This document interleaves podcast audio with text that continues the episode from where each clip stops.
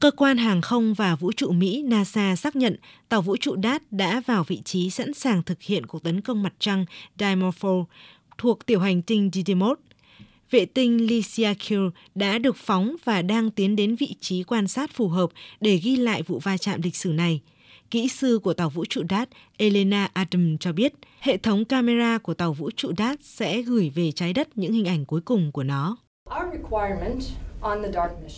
Nhiệm vụ của chúng tôi là ghi lại 20 giây cuối cùng của tàu vũ trụ đát. Theo tính toán, chúng tôi có thể nhận được hình ảnh chậm hơn từ 1,5 đến 2,5 giây so với thời gian thực tế. Điều này giúp chúng ta cảm thấy như đang quan sát thử nghiệm vậy.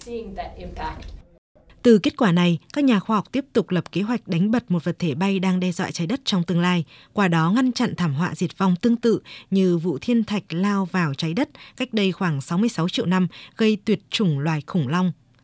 Trưởng điều phối nhiệm vụ của tàu vũ trụ DART Nancy Trafford cho biết, các vật thể bay có đường kính vài trăm mét xuất hiện phổ biến trong không gian.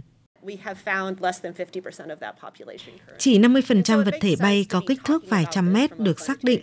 Hiện nay không có vật thể bay nào là mối đe dọa với trái đất. Tuy nhiên, dưới góc độ bảo vệ trái đất, những vật thể bay cách trái đất vài trăm km sẽ không thể bị phá hủy hết. Do đó vẫn tồn tại mối đe dọa tuyệt chủng toàn cầu.